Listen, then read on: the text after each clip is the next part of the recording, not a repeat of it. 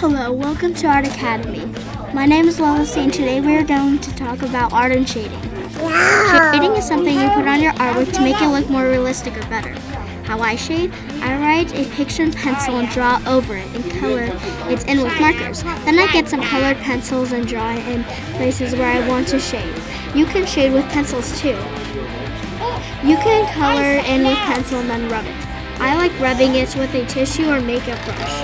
And again, this is Lola C from Art Academy. See you back next time.